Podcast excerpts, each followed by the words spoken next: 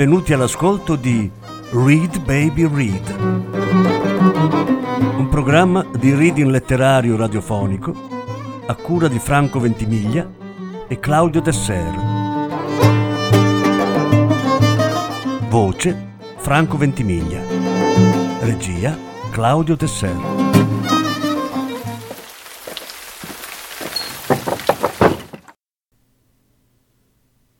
Jean Jonot, l'uomo che piantava gli alberi.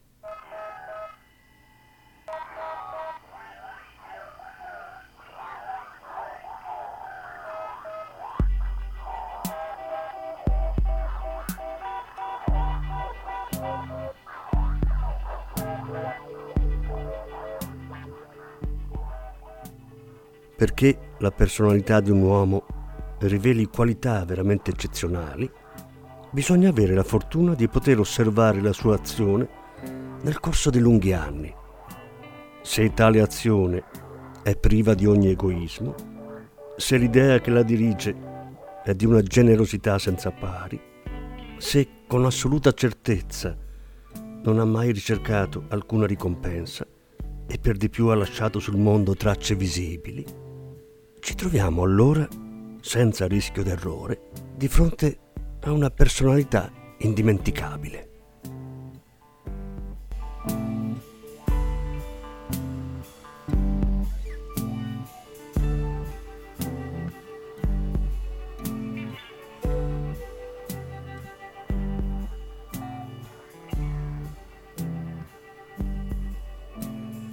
Una quarantina circa di anni fa stavo facendo una lunga camminata tra cime assolutamente sconosciute ai turisti, in quell'antica regione delle Alpi che penetra in Provenza. Questa regione è delimitata a sud-est e a sud dal corso medio della Durance tra Sisteron e Mirabeau, a nord dal corso superiore della Drôme, dalla sorgente sino a D, a ovest dalle pianure del Comtat Venessin e i contrafforti del Monte Ventoux. Essa comprende tutta la parte settentrionale del Dipartimento delle Basse Alpi, il sud della Drôme e una piccola enclave della Valchiusa. Si trattava, quando intrapresi la mia lunga passeggiata in quel deserto, di lande nude e monotone, tra i 1200 e i 1300 metri di altitudine. L'unica vegetazione che vi cresceva era la lavanda selvatica Attraversavo la regione per la sua massima lunghezza e dopo tre giorni di marcia mi trovavo in mezzo a una desolazione senza pari. Mi accampai di fianco allo scheletro di un villaggio abbandonato. Non avevo più acqua dal giorno prima e avevo necessità di trovarne. Quell'agglomerato di case, benché in rovina, simile a un vecchio alveare, mi fece pensare che dovevano esserci stati una volta una fonte o un pozzo. Difatti c'era una fonte, ma secca. Le cinque o sei case senza tetto, corrose dal vento e dalla pioggia, e la piccola cappella col campanile crollato, erano disposte come le case e le cappelle dei villaggi abitati. Ma la vita era scomparsa. Era una bella giornata di giugno, molto assolata, ma su tutte quelle terre senza riparo e alte nel cielo, il vento soffiava con brutalità insopportabile. I suoi ruggiti nelle carcasse delle case erano quelli di una belva molestata durante il pasto. Dovetti riprendere la marcia. Cinque ore più tardi non avevo ancora trovato acqua e nulla mi dava speranza di trovarne. Dappertutto la stessa aridità, le stesse erbacce legnose. Mi parve di scorgere in lontananza una piccola sagoma nera, in piedi, la presi per il tronco di un albero solitario. Ad ogni modo mi avvicinai. Era un pastore. Una trentina di pecore sdraiate sulla terra cocente si riposavano accanto a lui. Mi fece bere dalla sua borraccia e poco più tardi mi portò nel suo ovile in una ondulazione del pianoro. Tirava su l'acqua, ottima, da un foro naturale molto profondo, al di sopra del quale aveva installato un rudimentale verricello. L'uomo parlava poco, com'è nella natura di solitari, ma lo si sentiva sicuro di sé e confidente in quella sicurezza. Era una presenza insolita in quella regione spogliata di tutto. Non abitava in una capanna, ma in una vera casa di pietra. Ed era evidente come il suo lavoro personale avesse rappezzato la rovina che aveva trovato al suo arrivo. Il tetto era solido e stagno. Il vento che lo batteva faceva sulle tegole il rumore del mare sulla spiaggia. La casa era in ordine, i piatti lavati, il pavimento di legno spazzato, il fucile ingrassato. La minestra bolliva sul fuoco. Notai anche che l'uomo era rasato di fresco, che tutti i suoi bottoni erano solidamente cuciti, che i suoi vestiti erano rammendati con la cura minuziosa che rende i rammendi invisibili. Divise con me la minestra e quando gli offrì la borsa del tabacco mi rispose che non fumava. Il suo cane silenzioso come lui, era affettuoso, senza bassezza. Era rimasto subito inteso che avrei passato la notte da lui. Il villaggio più vicino era più di un giorno e mezzo di cammino e oltretutto conoscevo perfettamente il carattere dei rari villaggi di quella regione. Ce ne sono quattro o cinque sparsi lontani gli uni dagli altri, sulle pendici di quelle cime, nei boschi di querce al fondo estremo della strada carrozzabile. Sono abitati da boscaioli, che producono carbone di legno. Sono posti dove si vive male. Le famiglie serrate l'una contro l'altra, in quel clima di una rudezza eccessiva, d'estate come d'inverno, esasperano il proprio egoismo sotto vuoto. L'ambizione irragionevole si sviluppa senza misura nel desiderio di sfuggire a quei luoghi. Gli uomini portano il carbone in città con i camion, poi tornano. Le più solide qualità scricchiolano sotto quella perpetua doccia scozzese. Le donne covano rancori. C'è concorrenza su tutto, per la vendita del carbone come per il banco di chiesa, per le virtù che lottano tra di loro, per i vizi che lottano tra di loro e per il miscuglio generale dei vizi e delle virtù, senza posa. Per sovrappiù, il vento, altrettanto senza posa, irrita i nervi. Ci sono epidemie di suicidi e numerosi casi di follia, quasi sempre assassina.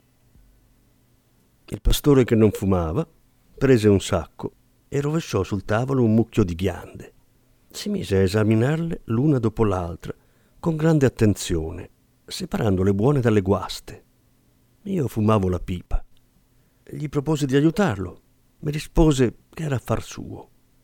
In effetti, vista la cura che metteva in quel lavoro, non insistetti fu tutta la nostra conversazione.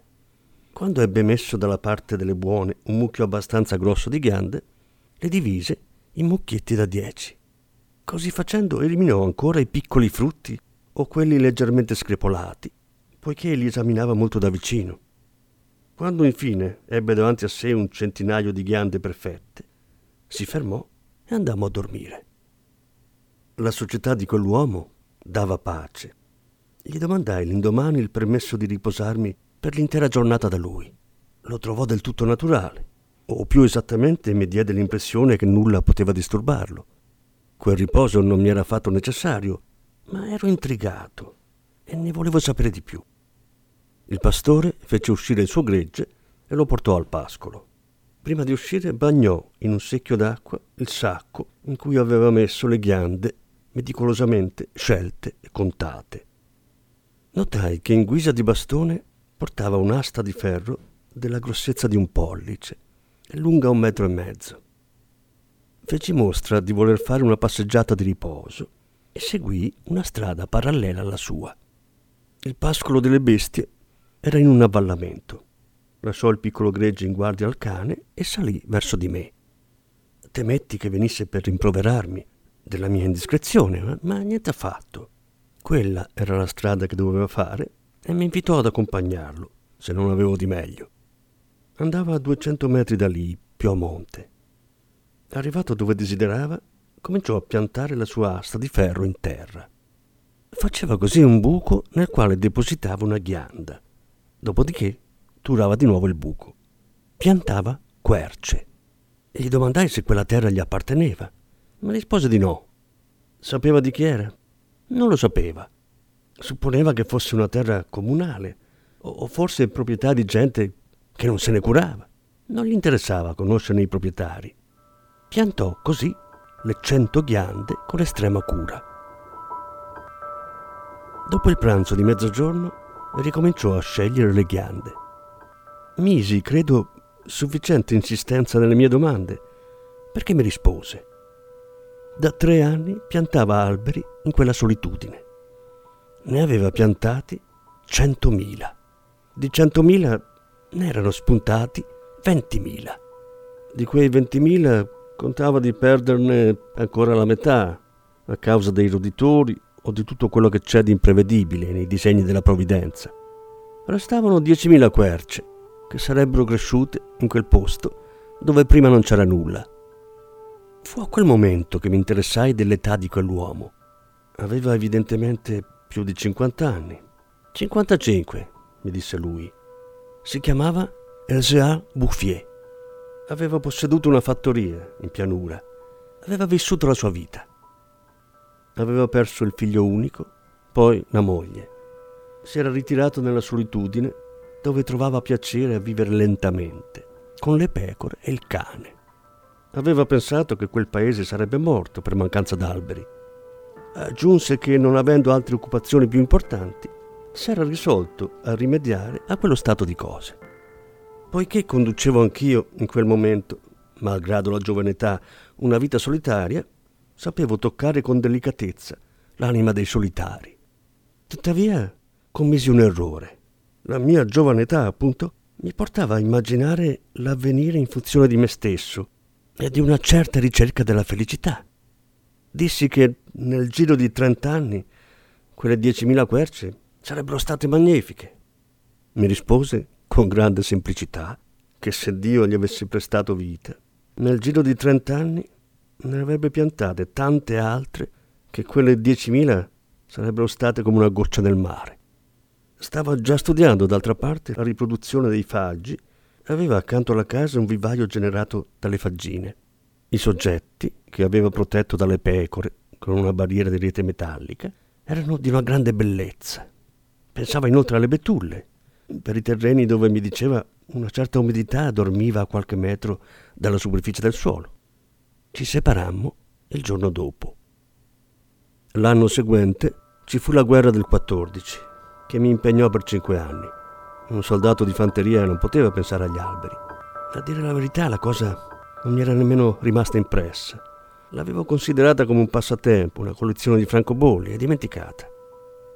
Finita la guerra mi trovai con un'indennità di congedo minuscola, ma con il grande desiderio di respirare un poco d'aria pura. Senza idee preconcette, quindi, tranne quella, ripresi la strada di quelle contrade deserte. Il paese non era cambiato. Tuttavia, oltre il villaggio abbandonato, scorsi in lontananza una specie di nebbia grigia che ricopriva le cime come un tappeto. Dalla vigilia m'ero messo a pensare a quel pastore che piantava gli alberi. Diecimila querce, mi dicevo, occupano davvero uno spazio grande. Avevo visto morire troppa gente in cinque anni per non immaginarmi facilmente anche la morte di Elzéar Bouffier. Tanto più che quando si ha vent'anni si considerano le persone di 50 come dei vecchi, a cui resta soltanto da morire. Non era morto, era anzi in ottima forma. Aveva cambiato mestiere. Gli erano rimaste solo quattro pecore, ma in cambio possedeva un centinaio di alveari. Si era sbarazzato delle bestie che mettevano in pericolo i suoi alberi, perché mi disse, e lo constatai, non s'era curato per nulla della guerra. Aveva continuato imperturbabilmente a piantare. Le querce del 1910 avevano adesso dieci anni di più ed erano più alte di me e di lui. Lo spettacolo era impressionante. Ero letteralmente ammutolito e poiché lui non parlava, passammo l'intera giornata a passeggiare in silenzio per la sua foresta. Misurava in tre tronconi 11 chilometri nella sua massima lunghezza. Se si teneva a mente che era tutto scaturito dalle mani e dall'anima di quell'uomo, senza mezzi tecnici, si comprendeva come gli uomini potrebbero essere altrettanto efficaci di Dio in altri campi oltre la distruzione. Aveva seguito la sua idea e i faggi che mi erano arrivati alle spalle, sparsi a perdita d'occhio, ne erano la prova. Le querce erano fitte e avevano passato l'età in cui potevano essere alla merce dei roditori. Quanto ai disegni della provvidenza stessa per distruggere l'opera creata, avrebbe dovuto ormai ricorrere ai cicloni. Bouffier mi mostrò dei mirabili boschetti di betulle che datavano cinque anni prima, cioè al 1915, l'epoca in cui io combattevo a Verdun. Le aveva piantate in tutti i terreni dove sospettava, a ragione, che ci fosse umidità quasi a fior di terra. Erano tenere come delle adolescenti e molto decise. Il processo aveva l'aria, d'altra parte, di funzionare a catena. Lui non se ne curava, perseguiva ostinatamente il proprio compito molto semplice. Ma ridiscendendo al villaggio, vidi scorrere dell'acqua in ruscelli che a memoria d'uomo erano sempre stati secchi. Era la più straordinaria forma di reazione che abbia mai avuto modo di vedere. Quei ruscelli avevano già portato dell'acqua in tempi antichi. Alcuni dei tristi villaggi di cui ho parlato all'inizio del mio racconto sorgevano su siti molto antichi di villaggi gallo-romani, di cui restavano ancora vestigia, nelle quali gli archeologi avevano scavato, trovando ami in posti dove nel XX secolo si doveva fare ricorso alle cisterne per avere un po' d'acqua. Anche il vento disperdeva certi semi. Con l'acqua erano riapparsi anche i salici, i giunchi, i prati, i giardini, i fiori e una certa ragione di vivere. Ma la trasformazione avveniva così lentamente che entrava nell'abitudine senza provocare stupore. I cacciatori che salivano in quelle solitudini seguendo le lepri o i cinghiali si erano accorti del rigoglio di alberelli, ma l'avevano messo in conto alle malizie naturali della terra. Perciò nessuno disturbava l'opera di quell'uomo. Se lo avessero sospettato, l'avrebbero ostacolato. Era insospettabile.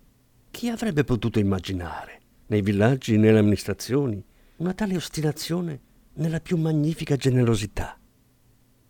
A partire dal 1920 non ho mai lasciato passare più di un anno senza andare a trovare Alzer Bouffier.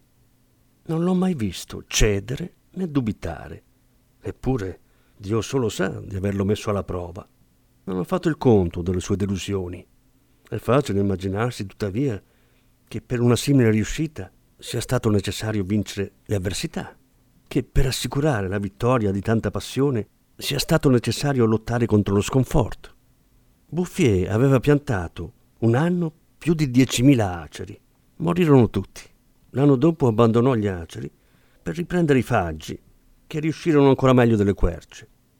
Per farsi un'idea più precisa di quell'eccezionale carattere, non bisogna dimenticare che operava in una solitudine totale, al punto che, verso la fine della vita, aveva perso del tutto l'abitudine a parlare, o forse non ne vedeva la necessità.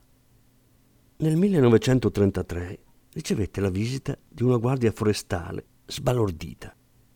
Il funzionario gli intimò l'ordine di non accendere fuochi all'aperto per non mettere in pericolo la crescita di quella foresta naturale. Era la prima volta, gli spiegò quell'uomo ingenuo, che si vedeva una foresta spuntare da sola. A quell'epoca Bouffier andava a piantare faggi a 12 chilometri da casa. Per evitare il viaggio di andata e ritorno, poiché aveva ormai 75 anni, stava considerando la possibilità di costruirsi una casupola di pietra sul luogo stesso dove piantava, ciò che fece l'anno seguente. Nel 1935 una vera e propria delegazione governativa venne a esaminare la foresta naturale. C'erano un pezzo grosso delle acque e foreste, un deputato, dei tecnici. Fu deciso di fare qualcosa e fortunatamente non si fece nulla, tranne l'unica cosa utile, mettere la foresta sotto la tutela dello Stato e proibire che si venisse a farne carbone, perché era impossibile non restare soggiogati dalla bellezza di quei giovani alberi in piena salute. Esercitò il proprio potere di seduzione persino sul deputato. Un capitano forestale mio amico faceva parte della delegazione. Gli spiegai il mistero. Un giorno della settimana seguente andammo insieme a cercare la Sera Bouffier. Lo trovammo in pieno lavoro, a 20 chilometri da dove aveva avuto luogo l'ispezione. Quel capitano forestale non era mio amico per nulla. Conosceva il valore delle cose, seppe restare in silenzio.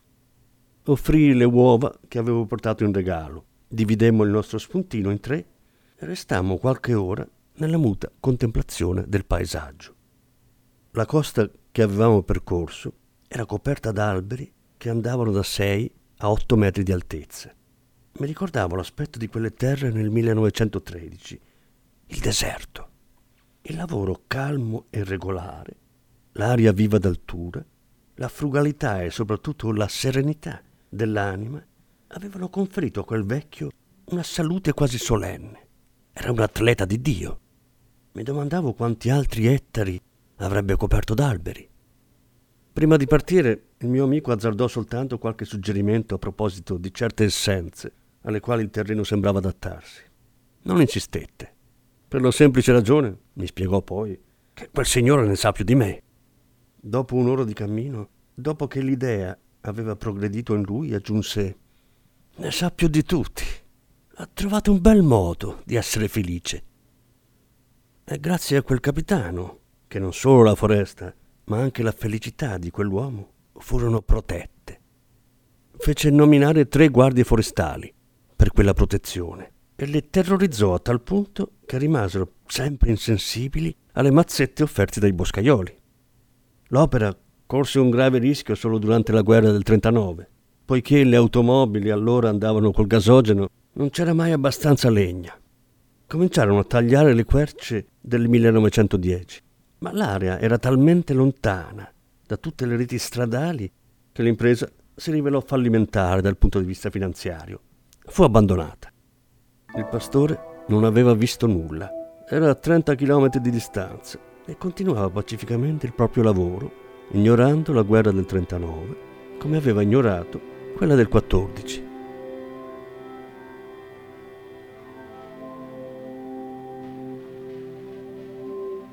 Ho visto il Géal Bouffier per l'ultima volta nel giugno del 45. Avevo 87 anni. Avevo ripreso la strada del deserto, ma adesso, nonostante la rovina in cui la guerra aveva lasciato il paese, c'era una corriera che faceva il servizio tra la valle della Durance e la montagna. Misi sul conto di quel mezzo di trasporto relativamente rapido il fatto che non riconoscessi più i luoghi delle mie passeggiate. Mi parve anche che l'itinerario mi facesse passare in posti nuovi. Ebbi bisogno del nome di un villaggio per concludere che invece mi trovavo proprio in quella zona un tempo in rovina e desolata. La corriera mi depositò a Vergon. Nel 1913 quella frazione di una dozzina di case contava tre abitanti. Erano dei selvaggi, si odiavano vivevano di caccia con le trappole. Più o meno erano nello stesso stato fisico e morale degli uomini preistorici. Le ortiche divoravano attorno a loro le case abbandonate. La loro condizione era senza speranza. Non avevano altro da fare che attendere la morte, situazione che non dispone alla virtù. Ora era tutto cambiato, l'aria stessa. Invece delle bufere secche e brutali che mi avevano accolto un tempo, soffiava una brezza docile carica di odori. Un rumore simile all'acqua veniva dalla cima delle montagne. Era il vento nella foresta. Infine, cosa più sorprendente, udì il vero rumore dell'acqua scrosciante in una vasca. Vidi che avevano costruito una fontana. L'acqua vi era abbondante. E ciò che soprattutto mi commosse, vidi che vicino a essa avevano piantato un tiglio di forse quattro anni già rigoglioso, simbolo incontestabile di una resurrezione. In generale, Vergon portava i segni di un lavoro per la cui impresa era necessaria la speranza. La speranza era dunque tornata. Avevano sgomberato le rovine, abbattuto i muri crollati ricostruito cinque case. La frazione contava ormai 28 abitanti, tra cui quattro giovani famiglie. Le case nuove intonacate di fresco, erano circondate da orti in cui crescevano mescolati ma allineati verdure e fiori, cavoli e rose, porri e bocche di leone, sedani e anemoni. Era ormai un posto dove si aveva voglia di abitare. Da lì proseguì a piedi. La guerra da cui eravamo appena usciti non aveva consentito il rifiorire completo della vita, ma Lazzaro era ormai uscito dalla tomba. Sulle pendici più basse della montagna vedevo i campicelli di orzo e di segale in erba, In fondo alle strette vallate qualche prateria verdeggiava. Sono bastati gli otto anni che ci separano da quell'epoca perché tutta la zona risplenda di salute e felicità. Dove nel 1913 avevo visto solo rovine, sorgono ora fattorie pulite, ben intonacate, che denotano una vita lieta e comoda. Le vecchie fonti, alimentate dalle piogge e le nevi che la foresta ritiene, hanno ripreso a scorrere. Le acque sono state canalizzate. Al lato di ogni fattoria, in mezzo ai boschetti di aceri, le vasche delle fontane lasciano debordare l'acqua su tappeti di menta. I villaggi si sono ricostruiti poco a poco.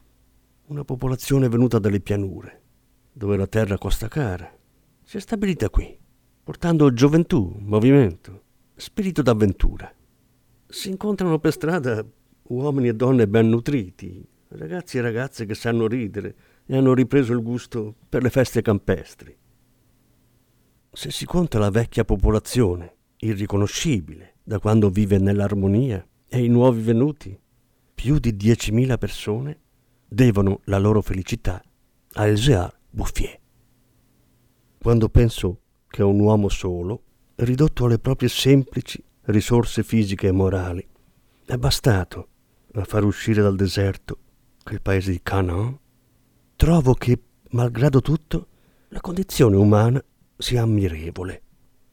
Se metto in conto quanto c'è voluto di costanza nella grandezza d'animo ed accanimento, nella generosità per ottenere questo risultato, l'anima mi si riempie di un enorme rispetto per quel vecchio contadino senza cultura che ha saputo portare a buon fine un'opera degna di Dio. El Bouffier è morto serenamente nel 1947 all'ospizio di Banon.